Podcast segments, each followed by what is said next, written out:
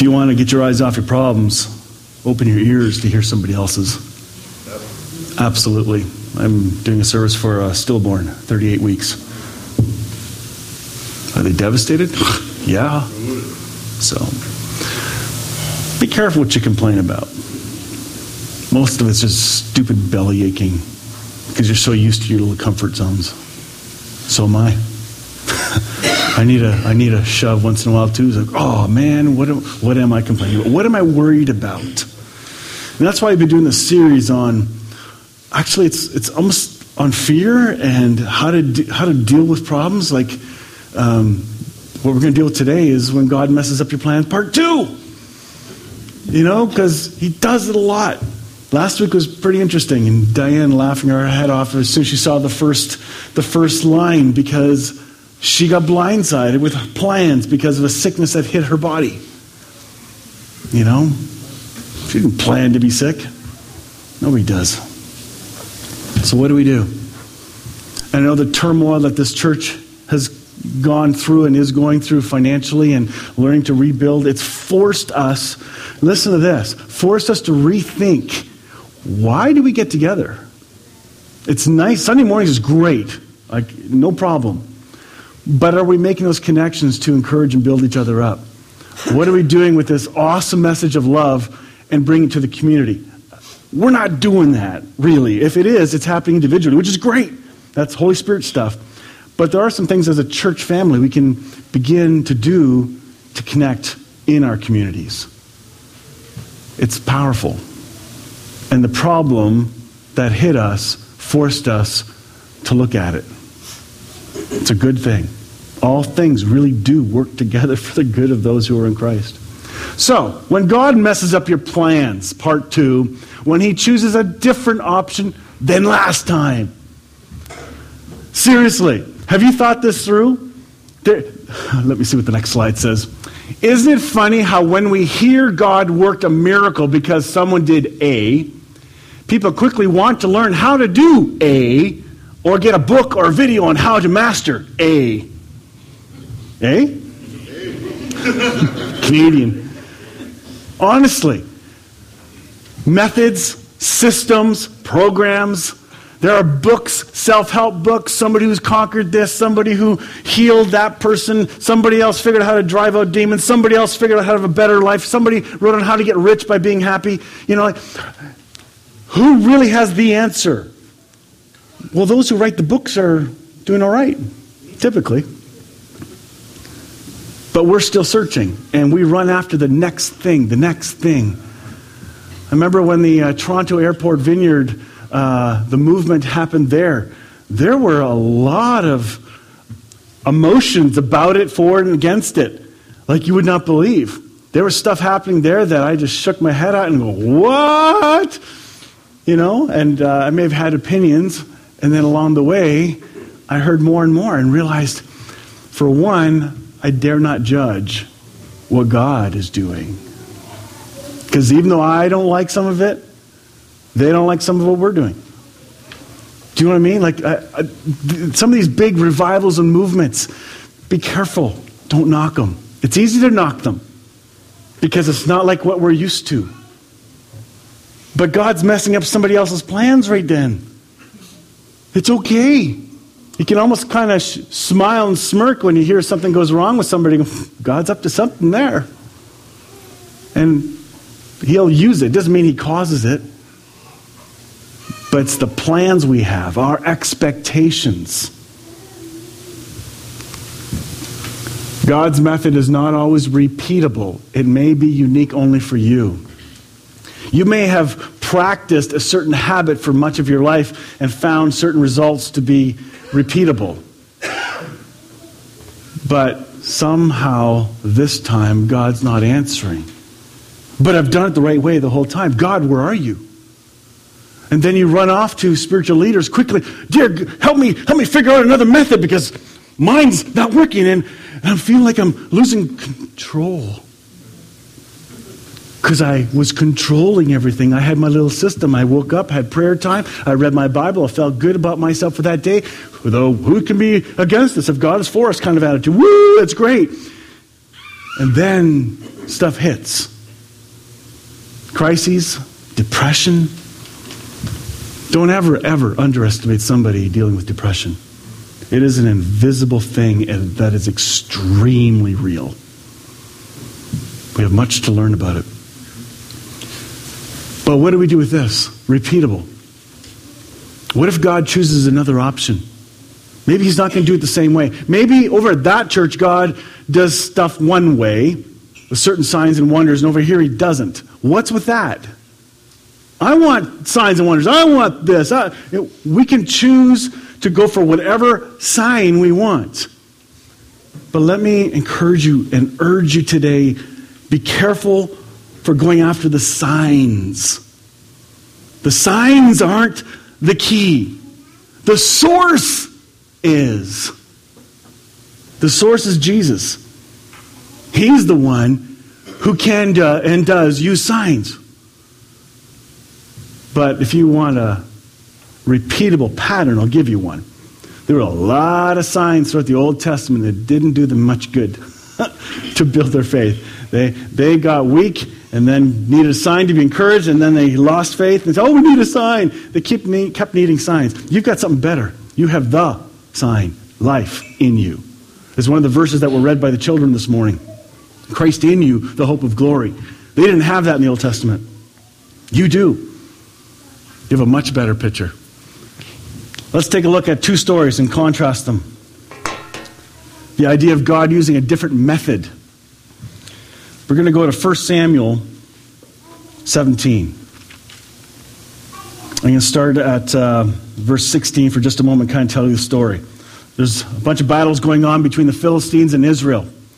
In verse 16, it says, For 40 days, twice a day, morning and evening, the Philistine giant strutted in front of the Israelite army. One day, Jesse said to David, Take this half bushel of roasted grain and these ten loaves of bread to your brothers, and give these ten cuts of cheese to their captain, as in bribery, probably. No, I'm kidding. See how your brothers are getting along, and bring me back a letter from them.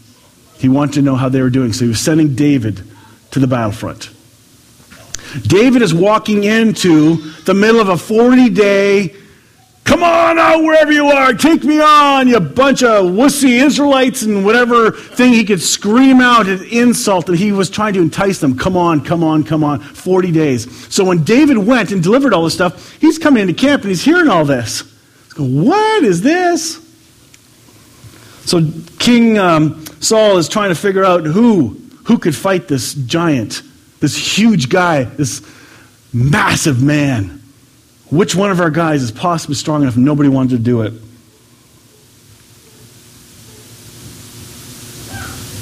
Don't worry about a thing, David told Saul.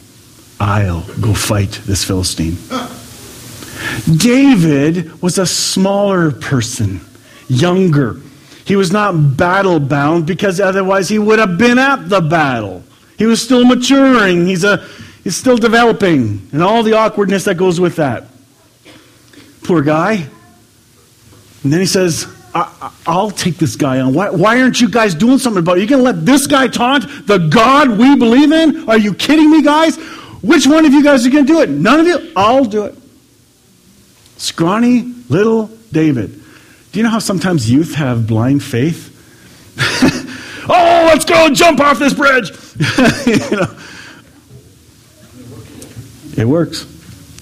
Saul, King Saul replied, Don't be ridiculous. There's no way you can go against this Philistine. You are only a boy. And he has been in the army since he was a boy. Are you getting the contrast? Yep. It's very big. But David persisted. I have been taking care of my father's sheep, he said. When a lion or bear comes to steal a lamb from the flock, I go after it with a club and take the lamb from its mouth. If the animal turns on me, I catch it by the jaw and club it to death. I have done this to both lions and bears, and I'll do it to this pagan Philistine too, for he has defied the armies of the living God. The Lord who saved me from the claws of the lion and the bear will save me from this Philistine. Fine. Saul consented. All right, go ahead, he said. And may the Lord be with you, because you're sure going to need him. Then Paul gave David his own Saul gave David his own armor, a bronze helmet, a coat of mail, and David put it on, strapped the sword over it, and took one step took a step or two to see what it was like, for he had never worn such things before. I can't go in these, he protested. I'm not used to them. So he took them off again. He picked up five smooth stones from a stream and put them in his shepherd's bag. Then, armed only with his shepherd's staff and sling, he started across, across to fight Goliath. Wow. This little scrawny kid goes after the giant fearlessly. Do you realize it wasn't just the first time he's taken on something big? There was a pattern here, a pattern that taught him to trust his heavenly Father. Hindsight's 2020 people, and sometimes we got amnesia Amnesia, as in forgetting what God has already brought us through the trials, the difficulties, the, the horrible pain we've gone through, and somehow we forget. So when the new pain comes, oh, what are going to do? No. Remember. Remember how good God is, even in the middle of your trouble. How many big things have you made it through? Obviously, you're sitting here. You're hearing this. You're still alive. And even if you weren't alive, you'd be in a better place, enjoying a more real God than you've ever imagined. So here he goes. You just got that. Good. That's what happens when I do a lot of funerals. I have that. Think like that. All right. Let's, oops. Flipped. Darn. Let's go back to the story. Goliath walked out towards David with his shield bearer ahead of him, hmm. sneering in contempt at his ruddy faced boy. Am I a dog? He roared at David. Did you come at me with a? And he cursed David by names of his gods. Come over here, and I'll give your flesh to the birds and wild animals, he yelled. He's going after him.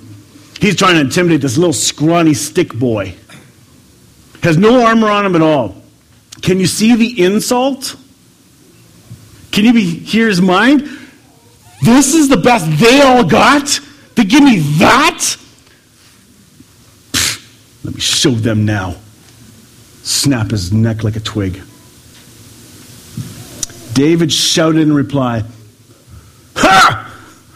You come at me with sword and spear and javelin, but I come to you in the name of the Lord Almighty, the God of the armies of Israel, whom you have defiled. Today the Lord will conquer you. I will kill you and cut off your head, and then I will give the dead bodies of your men to the birds and wild animals, and the whole world will know that there is a God in Israel. And everyone will know that the Lord does not need weapons to rescue his people. It is his battle, not ours. The Lord will give it to us.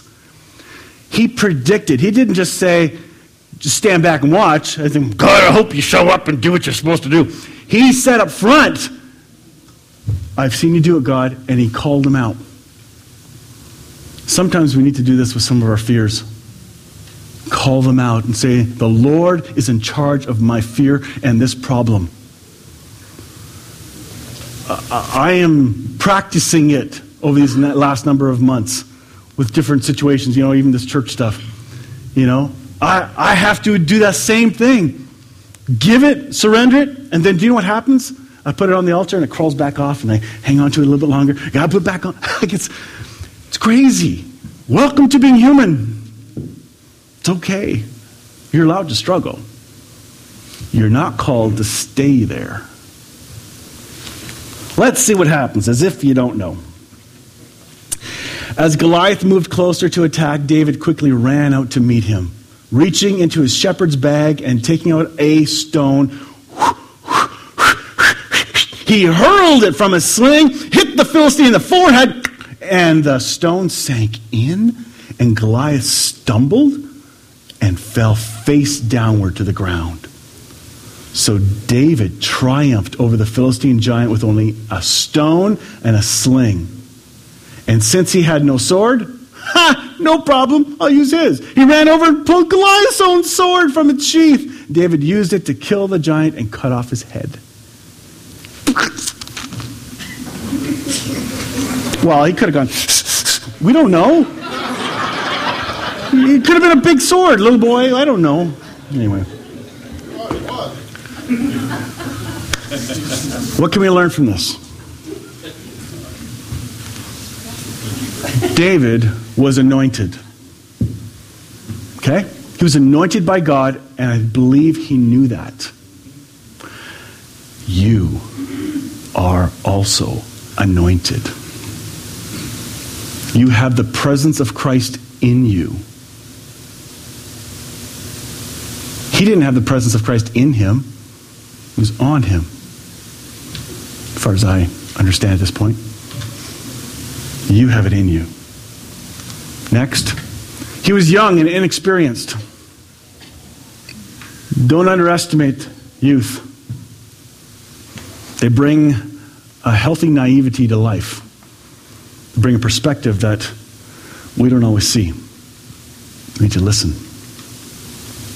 God uses youth. The method he used was no armor. He got rid of the traditional pattern or method of taking out an enemy. You don't go to war without a suit of armor on. That's dumb. But David did. He said, I'm not used to this. I can't wear this. Too big. Little boy, Saul stuff. Really? Don't borrow somebody else's method. Be careful. God has a plan for you and you alone. Fear not for the future. He's in charge of it, not you. How come they get blessed so much and I, poor me, I wish that happened to me? We do that, don't we? You are on your journey. Whoops. Let's go to another story. I love this story. Did you know David fought another giant? Some of you don't know that. Some of you do because you've heard me talk about it briefly. But David ended up meeting another giant later on in 2 Samuel. And it was a relative of Goliath. Yep, giants come back. Problems come back, temptations come back. Let me tell this story. Here's a key. Once again, the Philistines were at war with Israel. That's how this starts in chapter 21 of 2 Samuel. Once again, there's a lot of battles. If you read further down, there's a whole bunch. Another battle, another battle, another battle. Lots of battles. Once again, the Philistines were at war with Israel. And when David and his men, by the way, David is king now. He's much older. He's got a strapping armor on. He's, oh yeah, let's go. Philistine fighter. When David and his men were in the thick of battle, David became weak and exhausted. And here's a cool name to remember Ishbi Benob was a descendant of the giants. His bronze spearhead weighed more than seven pounds, and he was armed with a new sword. He had cornered David and was about to kill him. But Abishai, son of Zeruiah, came to his rescue and killed the Philistine. After that, David's men declared, You are not going out to battle again. Why should we risk snuffing out the light of Israel? Wow. Two battles, two giants, different method this time. You got to realize there are different methods. Let's take a look what happened. Oh, wait a minute. He was anointed there too. Hmm. Then why did he do it the same way? Just oh, it's one of those giants. I'll put a sling in the stone. Like worked last time. That's a problem for us. Because if we use it worked last time, you're relying on last time's method, not on the one who did the miracle. Do you see the difference? Next, he was old and experienced. Life had grown on him. He's He's mastered battles. He's a wise man. But he was full of armor too. And he could not defeat the giant. That should scare you in some ways. I can't I can't overcome this. You're right. In your own strength there's no way. I can't either. And I have to yield and let God take care of my future. That's sometimes really scary because we kind of want to control our future. But in our, in our flesh patterns, we are all control freaks. Just so you know. So if I call somebody control freak, it's because I am one too in the flesh, not the real me. The real me is surrendering, yielding to Christ. Don't live, don't live out of who you aren't. Live out of who you are. A couple things we can learn. Here's what some takeaways. First, we don't lose our value by losing an ability. David was getting older. He grew tired, and he lost his ability to fight the way he needed to. Did he lose value? No, he did not. Not at all. We don't lose our value. They said, You're not going to go to battle with us anymore. He still had fight in him, but he couldn't. And he represented the hope of Israel. And he was so valuable to them, they said, You're not fighting. We can't afford to lose you. So they led him to the side, and he didn't fight again. Does that mean he was not a contributing member? No. His very presence was powerful. It's kind of funny. One guy wrote a thing here. I'll, I'll, uh, I like this. It says, Everybody carries with them so many cubic feet of spiritual atmosphere. When you come into a place, let's say Hope Fellowship, just for fun, wherever you are, if you go into work, if you're at Tim Hortons, you are you have a spiritual atmosphere you're taking up. What's it filled with? If you come in with the negativity and upsetness and all that stuff, there will be somebody else who is not filled with that negativity, and just their very presence will have an effect on you. You can affect others too, but I believe the joy and the life of Christ, the, the spirit of Christ, in the togetherness of a corporate church, we benefit from the joy and life of others, and you can actually get healed by being near. I don't understand how that works. I really don't. But you're a conduit of His grace. And just by showing up, you're an encouragement. When you're not here, it's hard. When you go into a place, let's say the, everybody's grumping because the line is so long at Tim Hortons. You're to join into their neg- negativity. You're going to come in with the joy of the Lord. I have watched people look up in places. I've watched people look at me once in a while when I walk into a place. Why are they looking at me? And I realized I was walking in with a different confidence and joy. It was, I, it's taken me a number of years to notice why. But then I sit and watch, and I see other people coming in with confidence and joy, and people look. They just, happen, just happen to notice, I hate to use this word, but the energy. Okay? Whatever you want to call it.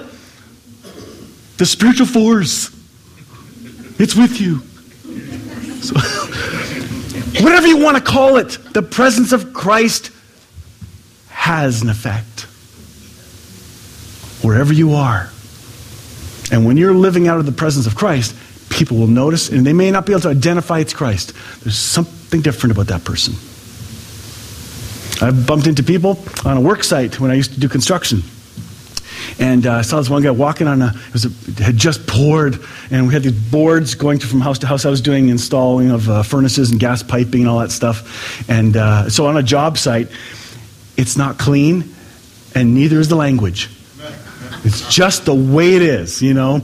And all the tradesmen and their very colorful slurs and Anyway, this guy's walking along and he's carrying something and he slips off because it's so slippery and his boot goes down in the mud and for sure he's going to swear. For sure. Because up came his foot and there's no boot. and he couldn't go in and get it. It just he ended up he he left there, but his attitude for some reason that doesn't mean you can. Okay, his attitude was so different. I, I sensed something about him that he was a believer. The believer in me sensed it, and so I ended up finding him later. Says, "Weird question for you, bro. Are you a Christian?" And it was it was years and years ago. And he said, "Yeah." So I could tell. Because really? So yeah, just the way you responded. Now, just because you are a Christian does not mean you're not going to have your swearing and, and your, your responses that seem unholy and all that stuff and the extra gestures when people cut you off. It doesn't mean that. But at that moment, it was a gift to me to see that. The next time it happened to him, who knows what happened, right? We don't know attitudes. And we all have a variety of attitudes. How do we respond? So when you come in here, you are a greater blessing than you know. Next, we should expect the enemy to be constantly on the attack.